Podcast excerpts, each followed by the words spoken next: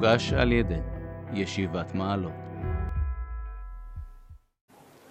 עוד כמה מילים ככה על הרב דרוקמן, זכר צדיק לברכה.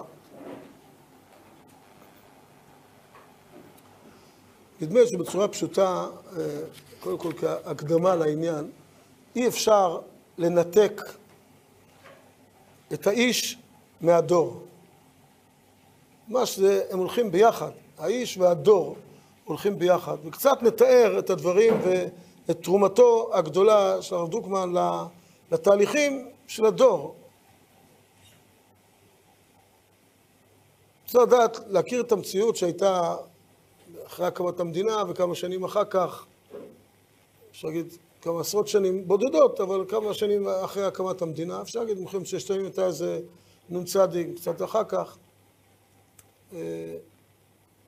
הייתה, המציאות הייתה, אתן רק דוגמה אחת, בן גוריון אמר, אחרי הקמת, כמה שנים אחרי הקמת המדינה, בן גוריון אמר, וזה מצוטט בשמו בכמה וכמה מקומות, ואני זוכר, שמעתי את זה בתור ילד, כמעט באותו זמן זה נאמר, אמר בן גוריון, עם הדתיים לא צריך להילחם.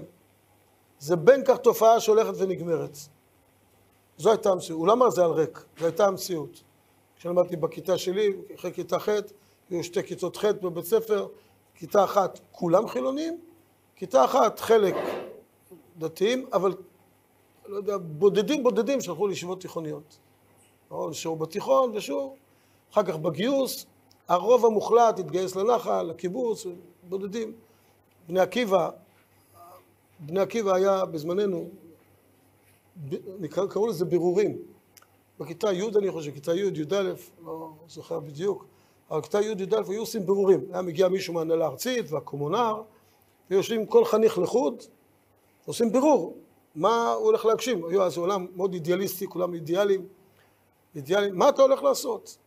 איך אתה מגשים תורה ועבודה, איך אתה מגשים את החזון של בני עקיבא, שאלו אחד אחד. ולמשל אני, שעניתי שאני מתכונן ללכת לישיבה, לישיבת הסדר, אז זרקו אותי מבני עקיבא. לא, לא נותנים להם, כל מי שאמר שהוא לא ממשיך בגרעין נחל, אז uh, הוציא אותו מבני עקיבא. מה, אתה לא אידיאליסט, אתה לא, לא שייך לתנועה.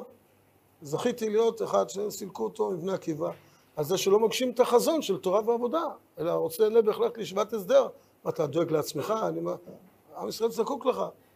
אתה צריך לעשות כביסות לקיבוצניקים? מה, אתה הולך לשאול הסדר לדאוג לעצמך? תדאג לעם ישראל, לקיבוצניקים, תקטוף להם את העגבניון, את הבצל, מה אתה דואג לעצמך? אז, אז אה, זה, זה, זה היה הציור. ו, ובודדים הלכו, וממש הייתה תחושה כזאת שהעסק הולך ונגמר. הרב דוגמן ביטא את זה שהוא אמר שהוא הרגיש שהוא כאילו האחרון שיגיד שמע ישראל בעולם. אז זה בצורה קיצונית כמובן, עוד היו עוד עולם חרדי גדול, אבל, אבל מבחינת העולם הציוני דתי ממש לא היה, אבל גם פשוט הבינו שזה הולך ונגמר. הרב דרוקמן כמדריך שבט איתנים, זה שבט איתנים, שבט ידוע, אתם אולי פחות מכירים, זה, שם ידוע, שבט איתנים, שבו מה שהיום גדולים בישראל, אבל הוא הדריך אותם בתור נערים ושלח אותם לישיבה אז הקימו את ישיבת כרם ביבנה, דאגו לשילוב של הצבא, וממש אה, להקים עולה של תורה כפשוטו. אז לפני כן, בישיבות תיכוניות כבר היה לפני כן, הרב נריה, שהדור לפני, לא דור ממש, אבל ככה תקופה לפני, הוא זה שהגה את הנקודה הזאת של הישיבות התיכוניות, להחזיר את, ה... לא רק ישיבות תיכוניות בכלל, בני עקיבא, ישיבות תיכוניות, להחזיר את הגאווה הדתית את הגאווה הציונית דתית לציבור שלנו. היום אנחנו צריכים לעבוד קצת על הענווה, פעם אנחנו צריכים לעבוד על הגאווה. להביא איזושהי הרמת הראש לציבור הזה, וזו הייתה המומחיות, התרומה הענקית של הרב נריה, של שלוש לישיבות תיכוניות. הרב דרוקמן שייך לישב הבא, שלח את החבר'ה להקים ישיבת הסדר, ואחר כך למרכז הרב הם הלכו. והיו ממש מאלה שהביאו והגישו לנו יכול להגיד לדור שלנו, את, את, את תורת הרב קוק. לעבור בכלל ולעשות מזה משהו חי, משהו תוסס, משהו קיים. אחר כך זה בא ששת ימים, ואחר כך גוש אמונים, ואחר כך זה ככה פרץ דרך. אבל אז ממש היה חידוש עצום. והכל היה בזכות הנקודה, אני חושב שהנקודה המרכזית של הרב דרוקמן, שראו אותה ממש בחוש, החיים כשליחות. הוא בעצמו אמר, הוא ניצול מהשואה, יצא מהתופת הזה, בא לארץ, והוא אמר, נתנו לי את החיים במתנה, אז אני חייב לעשות את זה משהו. החיים שליחות. לא היה לו חיים פרטיים, כולו שליחות. בכל מצב, בכל עניין, כולו איש של שליחות, כלל ישראל. האידיאליסטיות ככה במיטבה, בצורה הכי בולטת. לא יום ולא לילה, לא שום, שום, שום דבר לא עוצר ומפריע באותה שליחות עצומה של למען כלל ישראל. וזה מדהים ככה לראות איך מצד אחד כלל ישראל והכלליות באמת בצורה, להיות איש כלל ישראל, שליחות, לראות ממש, לראות את עצמו חלק מהדור, וכל היום רק לחשוב מה הדור צריך ומה אפשר לתקן. ואיך מכוח הכלל יורדים עד לפרטים, שזה מדהים לראות, הרב קוק כותב את זה בהרבה מקומות, שאם אדם הוא אדם כללי, מתוך ההתבוננות הכללית, אז גם כל פרט ופרט בחיים שלו מתעצם. כשאדם הוא רק פרטי, חושב רק על עצמו, מה אני יכול, האינדיבידואליזם הזה, רק מה אני, ואיפה אני עושה, ומה מתחבר אליי, אז זה משהו קטן, מי אתה? אבל אם אתה חלק מכלל, אז כל תכונה אצלך, כל דבר מתעצם בעשרת מונים.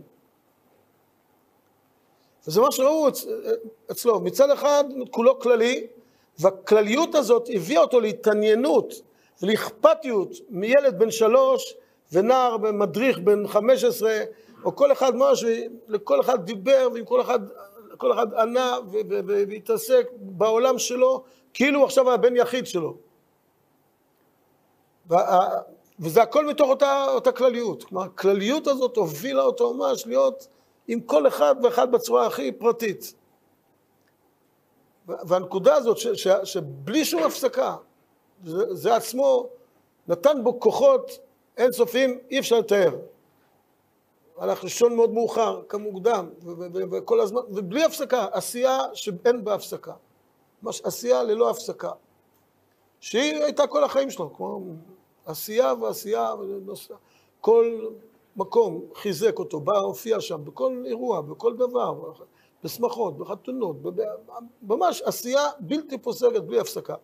זה כוחות אדירים, זה כוחות, אה, באמת, משהו כמעט לא אנושי. אז גם הכוחות נתנו לו את האפשרות, אבל גם המציאות עצמה נתנה לו כוחות. כלומר, זה, זה בשני הכיוונים. מציאות נוסכת כוחות ועוצמה באדם, שאי אפשר לתאר את זה. ולכן הלימוד הגדול, ללמוד, זה לחיות את הדור ולחשוב כל הזמן מה הדור צריך. אני אומר, מדריר בבני עקיבא ש- שעשה מהפכה, שעשה שינוי בדור.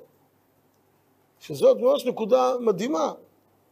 וכל אחד מאיתנו צריך לעזוב, ואני חושב שהמדרש שחשבתי שהכי מתאים, זה מה שהמדרש אומר, לעולם רבי אבא בר מריון אמר, לעולם יעשה אדם כל מצווה לשם שמיים.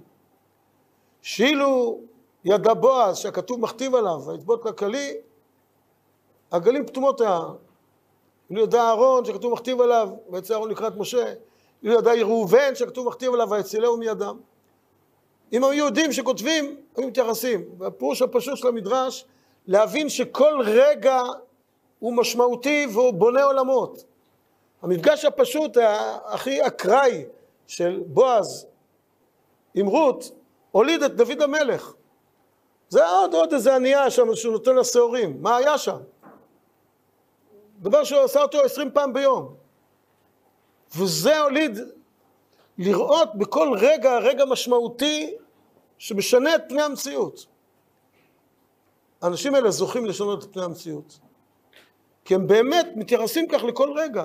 ולכל חניך ולכל דבר, ואז באמת בתור מדריך, כמובן זה קשור אל הדור, לכל הצרכים של הדור, הפך את המהפכה. ואני אומר, כל אחד, לעולם יראה אדם, כל אחד, המדרש אומר שכל אחד צריך להיות כזה, שלראות בכל רגע ש... כל מעשה שהוא עושה, כל מצווה שאתה עכשיו עושה שינויים בעולם.